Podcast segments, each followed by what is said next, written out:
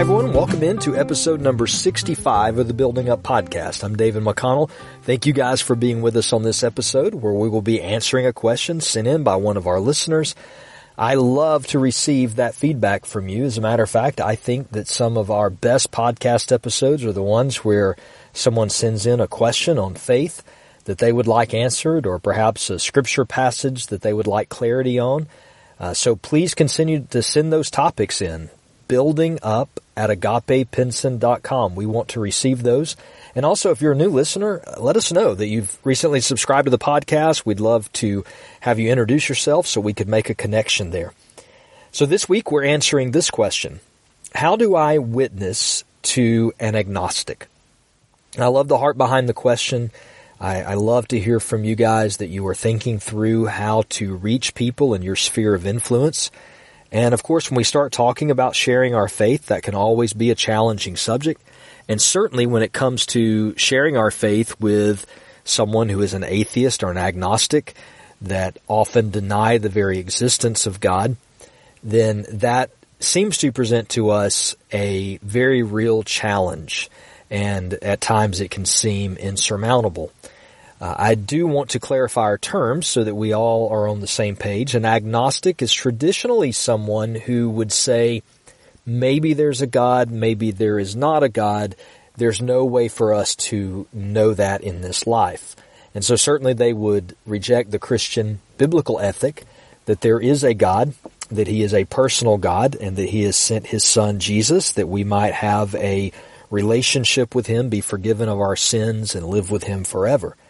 And so how would you witness to someone who denies the the very authenticity and authority of the Bible and even the uh, questions the existence of God? And so we're going to talk about a couple of principles from the Bible that I, I hope will help us frame a response or an answer to this question. And I do want to say that even if you don't know someone who's an agnostic, I think these principles that we're going to look at could be applicable to uh, anyone that you're trying to witness to. I think these are some general principles that would be good for us to think through no matter who we're trying to share our faith with. So just hope you'll continue to listen and that uh, there will be some nuggets of truth in this week's episode that will be helpful to you. So I want to start with this first principle, and that is how God has ordained faith to come about. God has ordained faith to come about in someone's life by hearing the gospel or the news about Jesus. That is the pathway that God has chosen to generate faith. I believe the Bible shows us that faith is a gift from above. It's not something that we come up with in ourselves. God grants us the gift of faith that allows us to respond to Him and receive Christ as our Savior.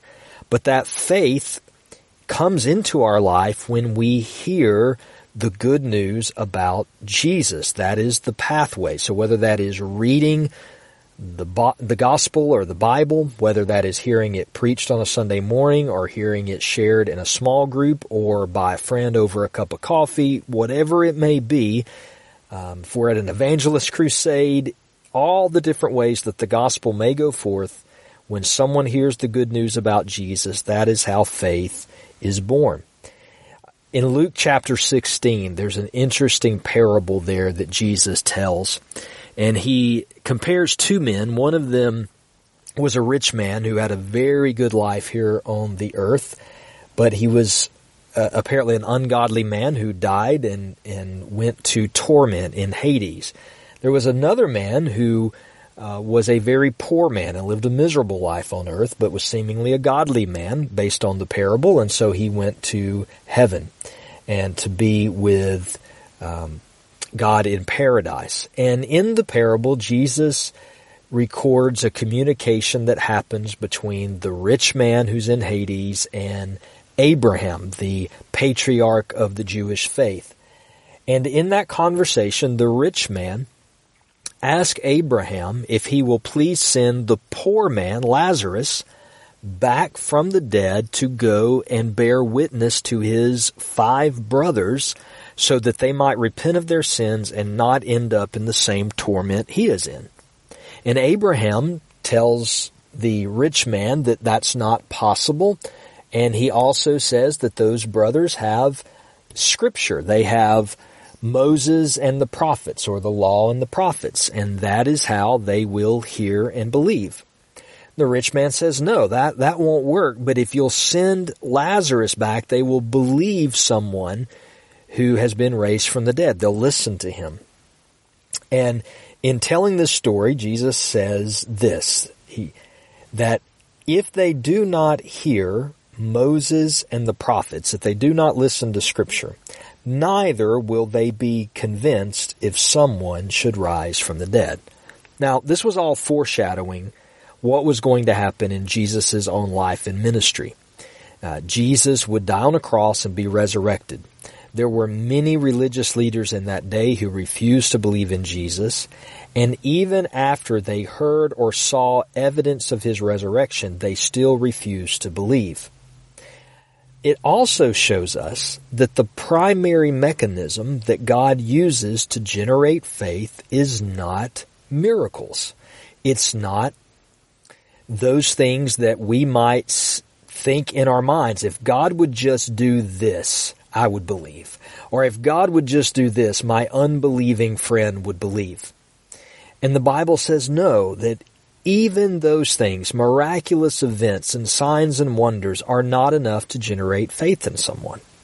Now, just as a side note, that doesn't mean that miracles and signs and wonders do not have a place in even the Christian life today. I, I, think that they do when God gives those. And throughout the New Testament, you see the gospel message being preached and signs and wonders followed the gospel message as evidence of its authenticity. But what the Bible shows us is that it is not those miracles that are, that is the agent that generates faith, but rather it is the gospel message about Jesus. It's the word of God about Jesus. That is what bears fruit in our hearts. So what is the point to all of that that I want us to grasp? When we're witnessing to someone, especially when we find it to be a challenge, someone who would deny the very existence of God, in our minds we might be tempted to think, I've got to come up with just the right presentation. I've got to be creative. I need evidence to show them, to prove to them that God exists. And we might be tempted to let go of the gospel and God's word in order to try to show them something that they would believe in. And I think the Bible is teaching us and showing us that it is only the gospel that can generate faith in someone's life. So we've got to hold on to that. We've got to be willing to share about Jesus and His Word, His life and His death, and His testimony of what he has done in our lives. We need to be willing to share that good news. That is the way in which God has ordained people to come to faith. So that's the big principle number one. And the second principle that I want us to think about is even as the gospel is the means God has ordained for people to come to faith, God also ordains different methods and presentations of that gospel in order to be able to appeal to people to be reconciled to God through Jesus.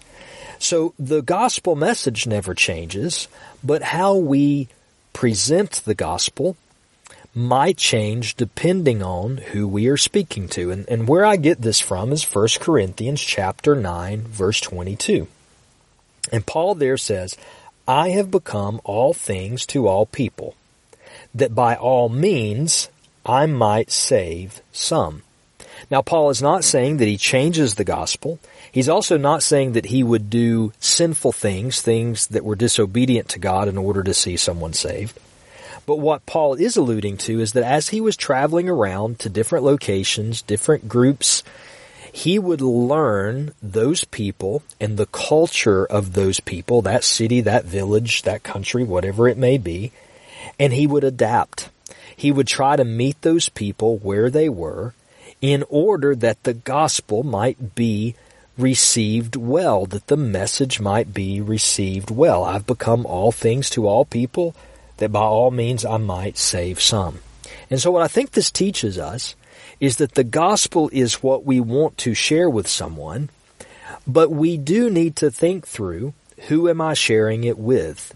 And how can I adapt the message in order to meet this person where they are? One good example I can think of is to compare two people. If I am sharing the gospel with someone who has a very, very religious background, they grew up in perhaps a harsh religion, full of strict rules, and perhaps they were mistreated or their family was mistreated by the church. Those people may reject any idea of God in the Bible. And if I'm going to be sharing the good news of the gospel with them, I'm going to keep in mind their background and their objections based on their religious experience. On the other hand, if I am sharing with someone who's an agnostic, which was the question that was asked today, I'm going to think through their objections and where they're coming from and try to meet them where they are.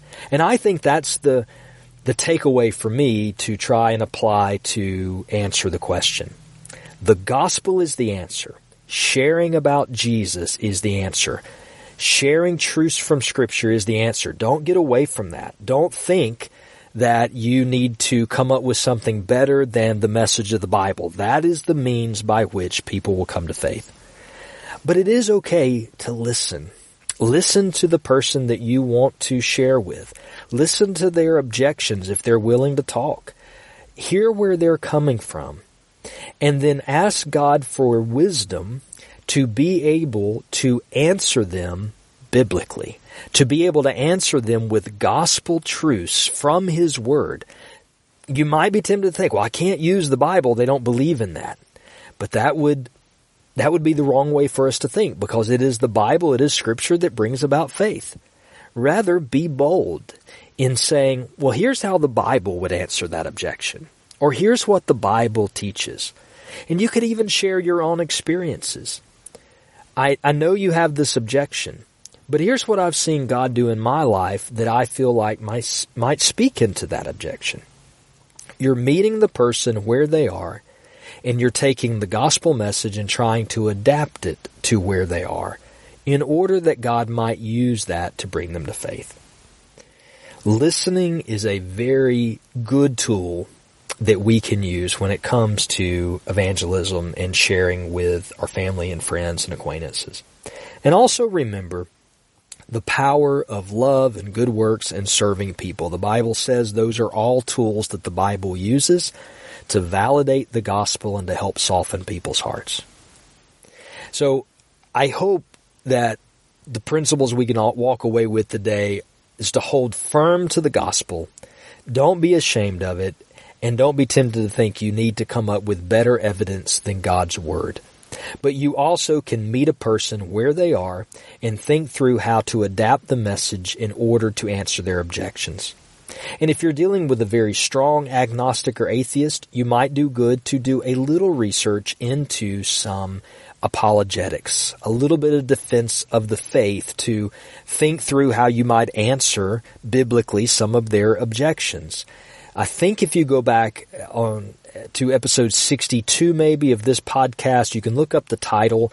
It was called How to Prepare to Speak to Someone Who denies the reliability of the Bible. And we talked about apologetics in that podcast and talked about some ideas about um, getting in touch with some resources to just learn some basic apologetics. And that might be helpful in speaking to someone who's an agnostic.